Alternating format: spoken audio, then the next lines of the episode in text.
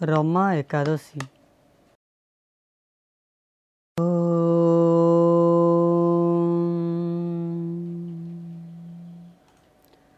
ଓମ୍ ଶ୍ରୀ ସଦ୍ଗୁରୁ ପରମାତ୍ମନେ ନମଃ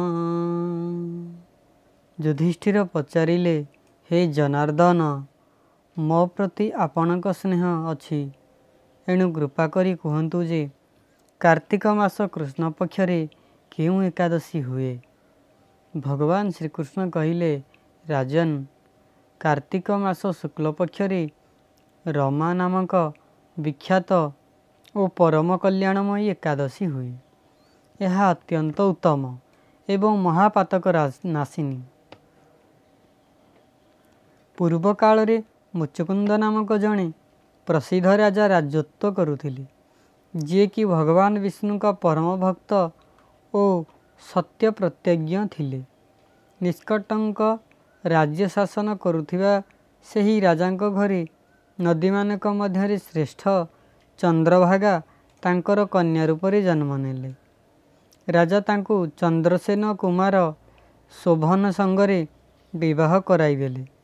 ଥରେ ଶୋଭନ ଦଶମୀ ଦିନ ନିଜ ଶ୍ୱଶୁର ଘର ଆସିଲା ଓ ଏହି ଦିନ ସାରା ନଗରରେ ପୂର୍ବ ପରି ଡେଙ୍ଗୁରା ପିଟା ହେଲା ଯେ ଏକାଦଶୀ ଦିନ କେହି ହେଲେ ଭୋଜନ କରିବେ ନାହିଁ। ଏହା ଶୁଣି ଶୋଭନ ନିଜ ପତ୍ନୀ ଚନ୍ଦ୍ରଭାଗାକୁ କହିଲା ପ୍ରିୟେ ଏବେ ମୁଁ କ'ଣ କରିବା ଉଚିତ? ମୋତେ କୁହ। ଚନ୍ଦ୍ରଭାଗା କହିଲେ ସ୍ୱାମୀ ମୁଁ ପିତାଙ୍କ ଘରେ ଏକାଦଶୀ ଦିନ ମନୁଷ୍ୟ ତ କ'ଣ? କୌଣସି ପାଳିତ ପଶୁ ମଧ୍ୟ ଭୋଜନ କରିପାରିବେ ନାହିଁ। ପ୍ରାଣନାଥ ଯଦି ଆପଣ ଭୋଜନ କରିବେ ତେବେ ଆପଣଙ୍କର ବଡ଼ ନିନ୍ଦା ହେବ। ଏହିପରି ମନରେ ବିଚାର କରି ନିଜର ଚିତ୍ତକୁ ଦୃଢ଼ କରନ୍ତୁ। ଶୁଭନ କହିଲା ପ୍ରିୟେ ତୁମେ ସତ୍ୟ କହୁଛ।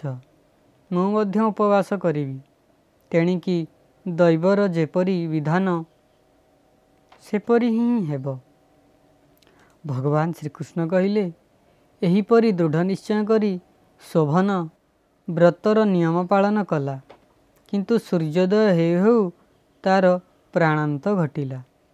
ରାଜକୀୟ ବିଧି ଅନୁସାରେ ରାଜା ମୁଚୁକୁନ୍ଦ ଶୋଭନର ଦାହ ସଂସ୍କାର କଲେ। ଚନ୍ଦ୍ରଭାଗା ମଧ୍ୟ ପ୍ରତିର ପରଲୌକିକ କର୍ମ କରି ପିତାଙ୍କ ଘରେ ହିଁ ରହିବାକୁ ଲାଗିଲା। ତୃପଶ୍ରେଷ୍ଠ ଏପଟେ ଶୋଭନ ଏହି ବ୍ରତ ପ୍ରଭାବରେ ମନ୍ଦରାଚଳ ଶିଖରରେ ଅବସ୍ଥିତ ପରମ ରମଣୀୟ ଦେବପୁର ପ୍ରାପ୍ତ ହେଲା।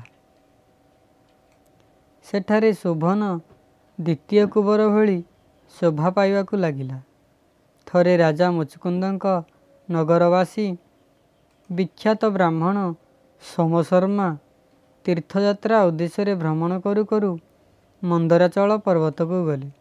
ଯେଉଁଠାରେ ସେ ଶୋଭନକୁ ଦେଖିଲେ। ରାଜାଙ୍କ ଜାମାତାକୁ ଚିହ୍ନି ପାରି ତା ପାଖକୁ ଗଲେ। ଶୋଭନ ମଧ୍ୟ ଏହି ସମୟରେ ଦ୍ୱିଜଶ୍ରେଷ୍ଠ ସୋମଶର୍ମାକୁ ଆସିବାର ଦେଖି ଶୀଘ୍ର ଆସନରୁ ଉଠି ଠିଆ ହୋଇ ତାଙ୍କୁ ପ୍ରଣାମ କଲା। ତାପରେ ନିଜ ଶ୍ୱଶୁର ରାଜା ମୁଚୁକୁନ୍ଦ ପ୍ରିୟ ପତ୍ନୀ ଚନ୍ଦ୍ରଭାଗା ତଥା ସମସ୍ତ ନଗରର କୁଶଳକ୍ଷମ ପଚାରିଲେ। ସୋମଶର୍ମା କହିଲେ ରାଜନ ସେଠାରେ ସମସ୍ତେ କୁଶଳରେ ଅଛନ୍ତି। ଆଶ୍ଚର୍ଯ୍ୟ ଏଭଳି ସୁନ୍ଦର ଓ ବିଚିତ୍ର ନଗର କେହି କେଉଁଠି ଦେଖିନଥିବ ସତ କହିଲେ ଆପଣଙ୍କୁ ଏହି ନଗର କିପରି ପ୍ରାପ୍ତ ହେଲା? ଶୁଭନ କହିଲା ଦ୍ୱିଜେନ୍ଦ୍ର କାର୍ତ୍ତିକ ମାସ କୃଷ୍ଣପକ୍ଷରେ ଯେଉଁ ରମା ଏକାଦଶୀ ହୁଏ ଏହାର ବ୍ରତ କରିବାରୁ ମୋତେ ଏଭଳି ନଗର ପ୍ରାପ୍ତ ହୋଇଛି। ବ୍ରହ୍ମନ୍ ମୁଁ ଶ୍ରଦ୍ଧାହୀନ ହୋଇ ଏହି ଉତ୍ତମ ବ୍ରତର ଅନୁଷ୍ଠାନ କରିଥିଲି। ସେଥିପାଇଁ ମୁଁ ଭାବୁଛି ଏ ନଗର ସ୍ଥାୟୀ ନୁହେଁ। ଆପଣ ମୁଚୁକୁନ୍ଦଙ୍କ ସୁନ୍ଦରୀ କନ୍ୟା ଚନ୍ଦ୍ରଭାଗାକୁ ଏ ସାରା ବୃତ୍ତାନ୍ତ କହିବେ।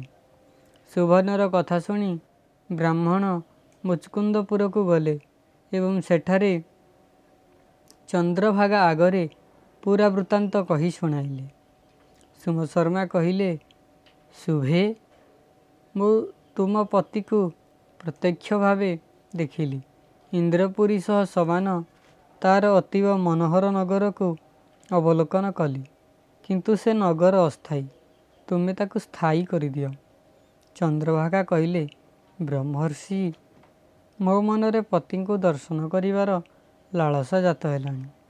ଆପଣ ମୋତେ ସେଠାକୁ ନେଇ ଚାଲନ୍ତୁ। ମୁଁ ନିଜର ବ୍ରତର ପୁଣ୍ୟ ବଳରେ ସେ ନଗରକୁ ସ୍ଥାୟୀ କରିଦେବି।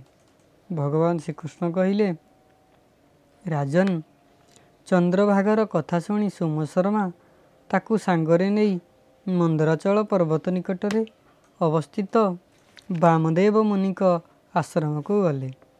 ସେଠାରେ ଋଷିଙ୍କର ମାନ୍ତ୍ରିକ ଶକ୍ତି ତଥା ଏକାଦଶୀ ବ୍ରତ ଅନୁଷ୍ଠାନର ପ୍ରଭାବରୁ ଚନ୍ଦ୍ରଭାଗାର ଶରୀର ଦିବ୍ୟ ହୋଇଗଲା ତଥା ସେ ଦିବ୍ୟଗତି ପ୍ରାପ୍ତ ହେଲା। ଏହାପରେ ସେ ପତିଙ୍କ ପାଖକୁ ଗଲା। ନିଜ ପ୍ରିୟ ପତ୍ନୀକୁ ଆସିବାର ଦେଖି ଶୋଭନ ଅତ୍ୟନ୍ତ ପ୍ରସନ୍ନ ହେଲା। ସେ ତାଙ୍କୁ ଡାକି ନିଜର ବାମ ପାର୍ଶ୍ୱରେ ସିଂହାସନରେ ବସାଇଲା। ତା'ପରେ ଚନ୍ଦ୍ରଭାଗା ନିଜ ପ୍ରିୟତମକୁ ଏପରି ପ୍ରିୟବଚନ କହିଲା, ନାଥ, ମୁଁ ହିତକର ବାଣୀ କହୁଛି ଶୁଣ। ମୋତେ ଆଠ ବର୍ଷ ବୟସରେ ହେବା ଦିନଠାରୁ ଆଜି ପର୍ଯ୍ୟନ୍ତ ମୋ ଦ୍ୱାରା କରାହୋଇଥିବା ଏକାଦଶୀ ବ୍ରତରୁ ଯେଉଁ ପୁଣ୍ୟ ସଞ୍ଚିତ ହୋଇଛି, ଏହାର ପ୍ରଭାବରେ ଏହି ନଗର କଳ୍ପର ଅନ୍ତ ପର୍ଯ୍ୟନ୍ତ ସ୍ଥାୟୀ ରହିବ ତଥା ସମସ୍ତ ପ୍ରକାର ମନୋବାଞ୍ଛିତ ବୈଭବରେ ସମୃଦ୍ଧଶାଳୀ ହୋଇ ରହିବ।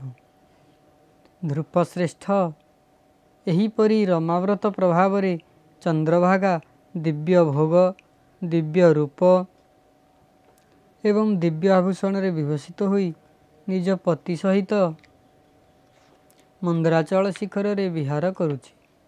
ରାଜନ୍, ମୁଁ ତୁମ ଆଗରେ ରମା ଏକାଦଶୀ ବିଷୟରେ ବର୍ଣ୍ଣନା କଲି। ଏହା ଚିନ୍ତାମଣି ତଥା କାମଧେନୁ ସଦୃଶ ସମସ୍ତ ମନୋରଥ ପୂର୍ଣ୍ଣକାରୀ। ହରି।